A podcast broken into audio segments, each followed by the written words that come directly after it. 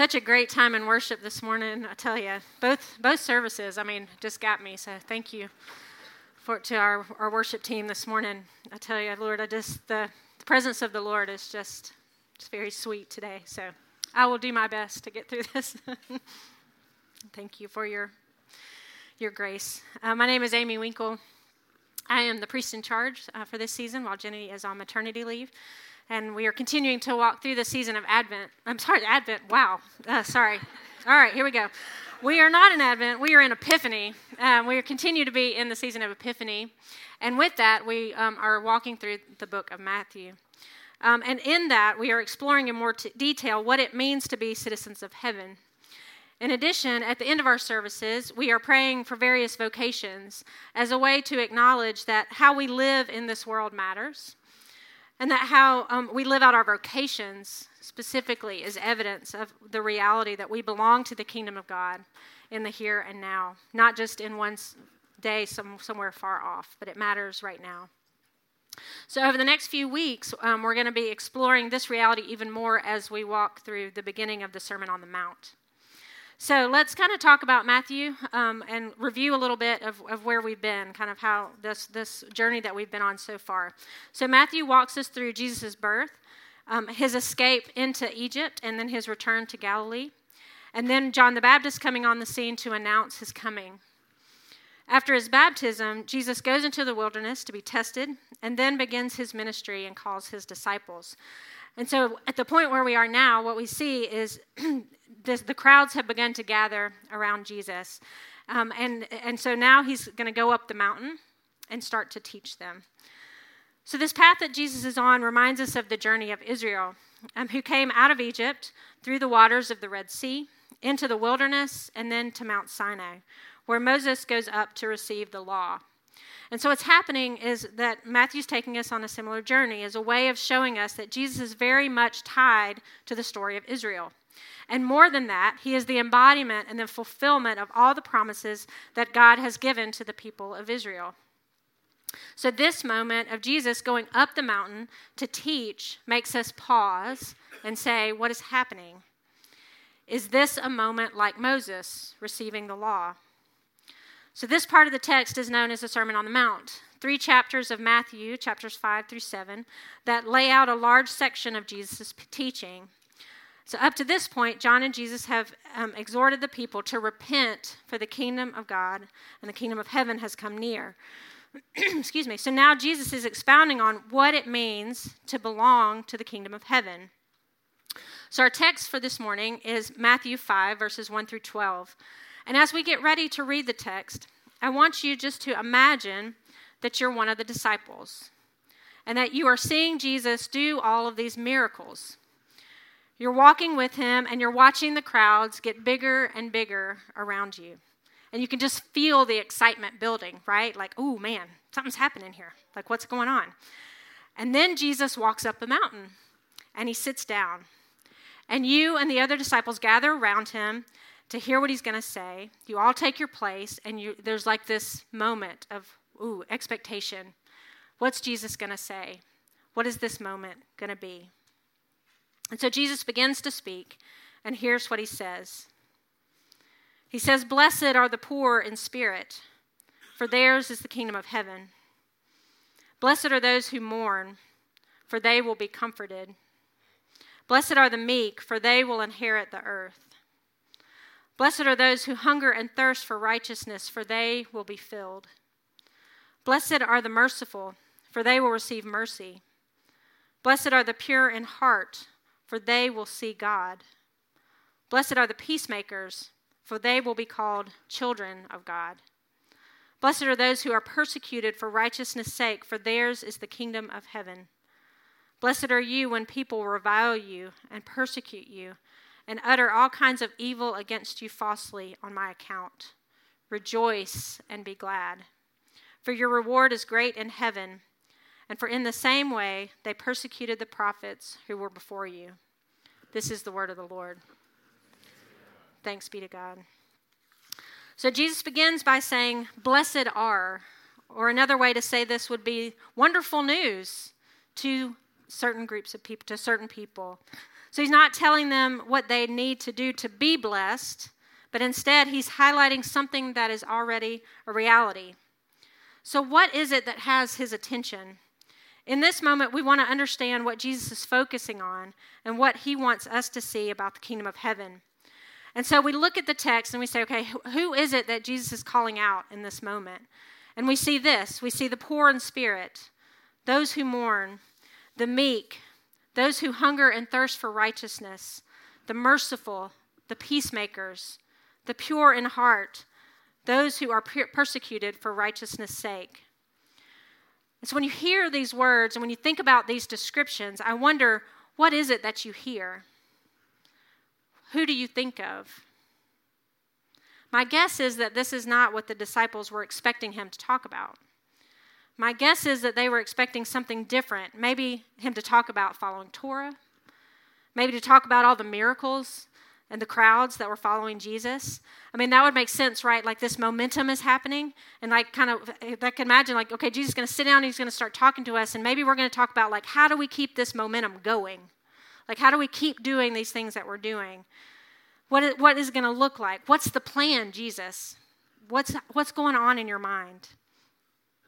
And Jesus starts talking about the poor in the spirit, and those who mourn, and the meek and peacemakers about those who are easier to be ignored, misunderstood, or even pushed off to the side, not necessarily those who hold power. This is not what a world shaking movement should be about. You could be missing the moment here, Jesus. I wonder if the disciples are thinking, right? Like, wait a minute, this isn't what we thought. Like, we thought we're like, we're trying to keep this thing going, right?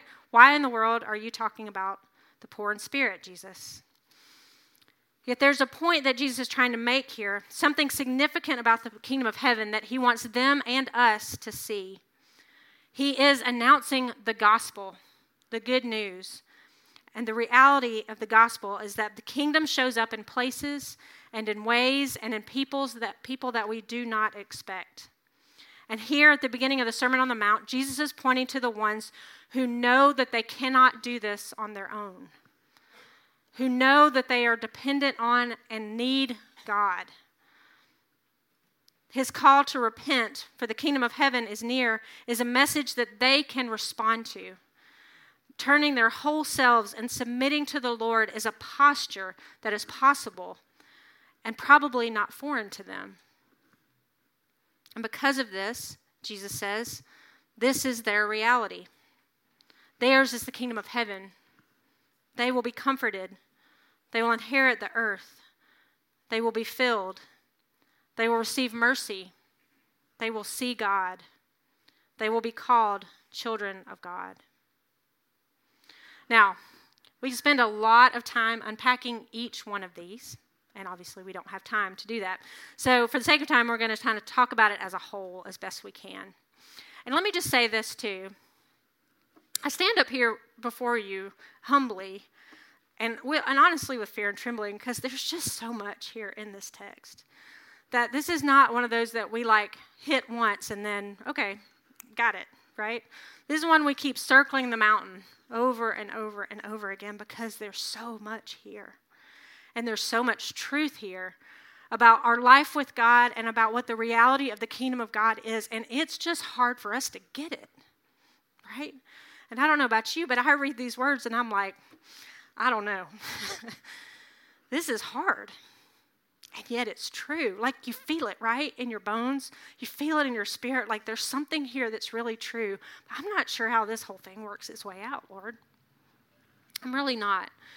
So I just say that up front. That I just I come before you humbly um, as we talk about this. What's interesting and maybe somewhat frustrating about the Beatitudes is that they are not formulaic. It's not a do this and then you will be blessed. Instead, it's more about pl- being in a place of receptivity. It is the posture that Jesus is calling out and saying that, we, that when we recognize that we need God, that's when we will encounter Him. And so for me, this is where the spiritual journey comes in. Turning our attention away from trying to be something or to make something happen but instead we're called to follow. we're called to get on the path, not really knowing what all the twists and turns are going to be or where it's even going to end up totally. It's tempting to want to think if I could just do this or if I do that, then this will happen. And that's the way our world, that's what our world tells us too, right? Like if you do this, this, this, and this, then this outcome will come to you. Then you will be blessed. And there's theology out that, that, that out there that would espouse to this. But when we see what Jesus is focused on here at the beginning of the Sermon on the Mount, we see that it's more about following, more about being dependent on Him no matter what comes along. And so I found it to be helpful for me to have language to put around the journey so that we know kind of where we are and we know that we're not alone. And so, one a book that I that um, I've keep going back to over and over again to sort of help with this language is this book called The Critical Journey. And so, if we can put this slide up. Um, so, this book called Critical Journey is by Janet Hagberg and Robert Guelich. And what they do in this book is they kind of name out these different stages of our faith. Now, let me start by saying this looks linear. It is not meant to be linear. There's actually in the book, it's like a circle, but you know. Um, I just kind of laid it out this way. But to say that throughout our lives, we're in different stages at different times. And sometimes we're in multiple stages at the same time. And here again, not formulaic, right? But just trying to give us some handlebars, like some things to hold on to, to say, like, where am I? And where, where are you, Lord? Like, what, where am I off track? Am I on the path? Like, where am I exactly? So let's talk a little bit about these different stages. So the first stage is the recognition of God, the understanding that, like, there is a God, and there's a sense of awe about that, um, that we have to choose at some point to actually get on the path right?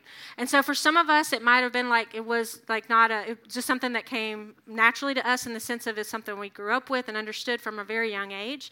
For others of us, it may have been like a big turning in our lives to say, I was going in this direction and now I'm going in that direction. But at some point, and throughout our spiritual lives, there are, there are these times where we just recognize the, the presence of God in our lives and say, Yes, I want to follow that. That's stage one. Stage two is the life of discipleship. That's the point of our lives where we get into community with other believers. And we start learning more and more about the foundations of the faith. Um, and, and kind of just what this thing is all about as best we can. And so that's stage two. And so kind of this like growing and learning uh, more and more about, about our faith. Stage three is when we get busy. busy for God.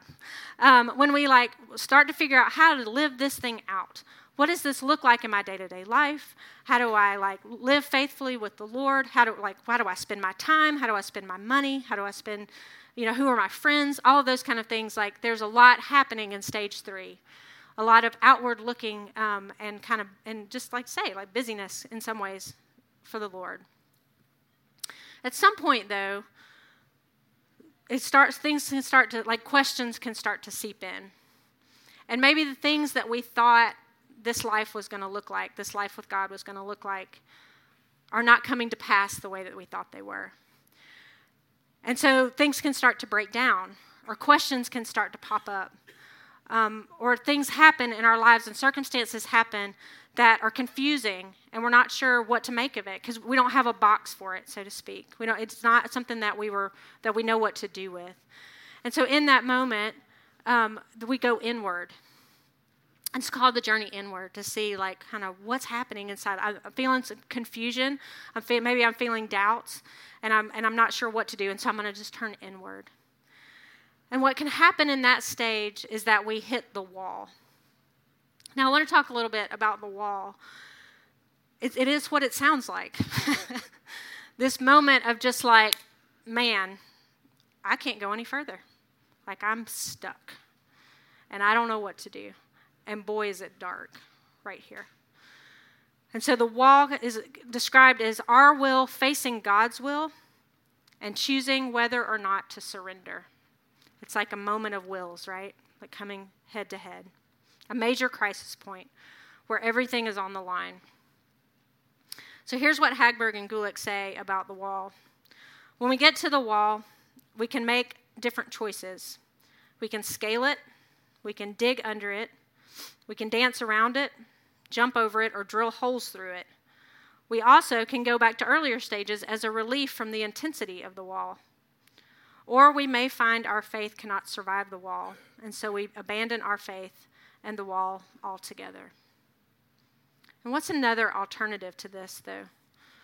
The other alternative is to put the other knee down. Now, what do I mean when I say that? So, back, and it's crazy how long ago it was, but around the time of 9 11, the Sunday after 9 11 happened, I heard a pastor, a pastor at our church was talking about it, and he was saying, like, this moment in our life together, um, in our country and in our church, like, this has, like, been like a punch to the gut right? Like this thing has happened and we're trying to make sense of it and we're not really sure what to do. And so we feel like we've kind of got punched in the gut and we've gone down on one knee. And now we have to decide how we're going to respond.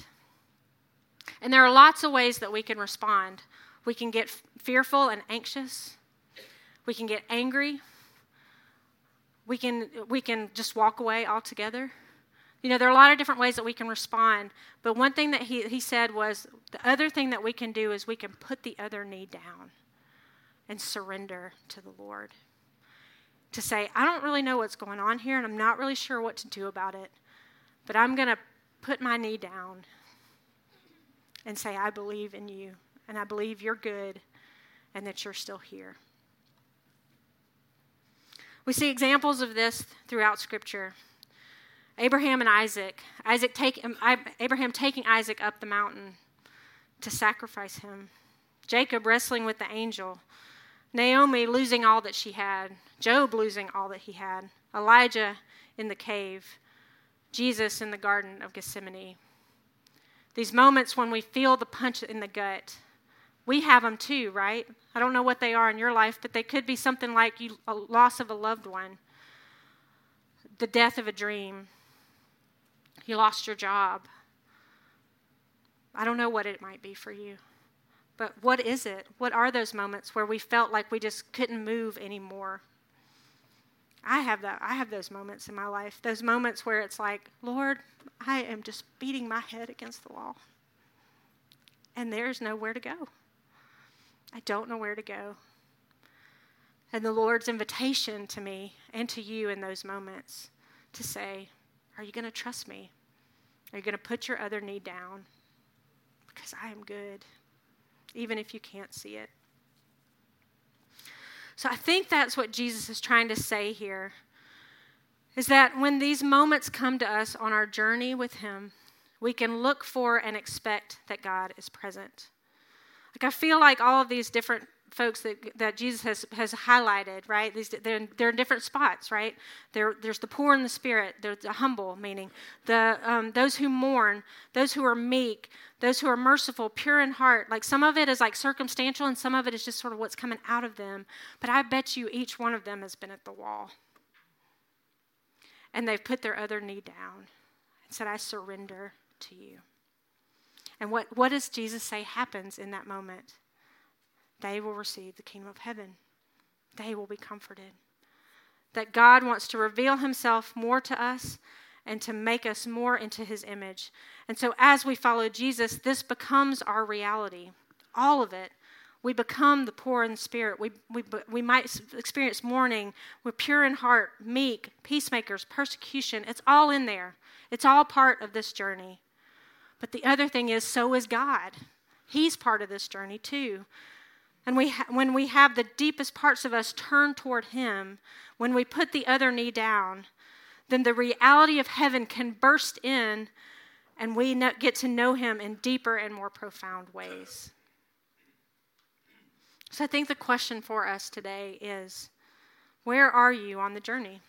And like I said, you may see yourself eh, throughout you know like at this place i feel like i'm here and this place i feel like i'm here but like where would you where would you land today where are the places that God is inviting you to put the other knee down and surrender so that He can come in?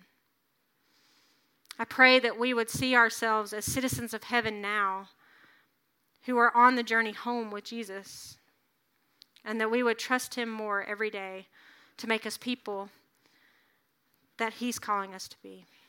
Amen.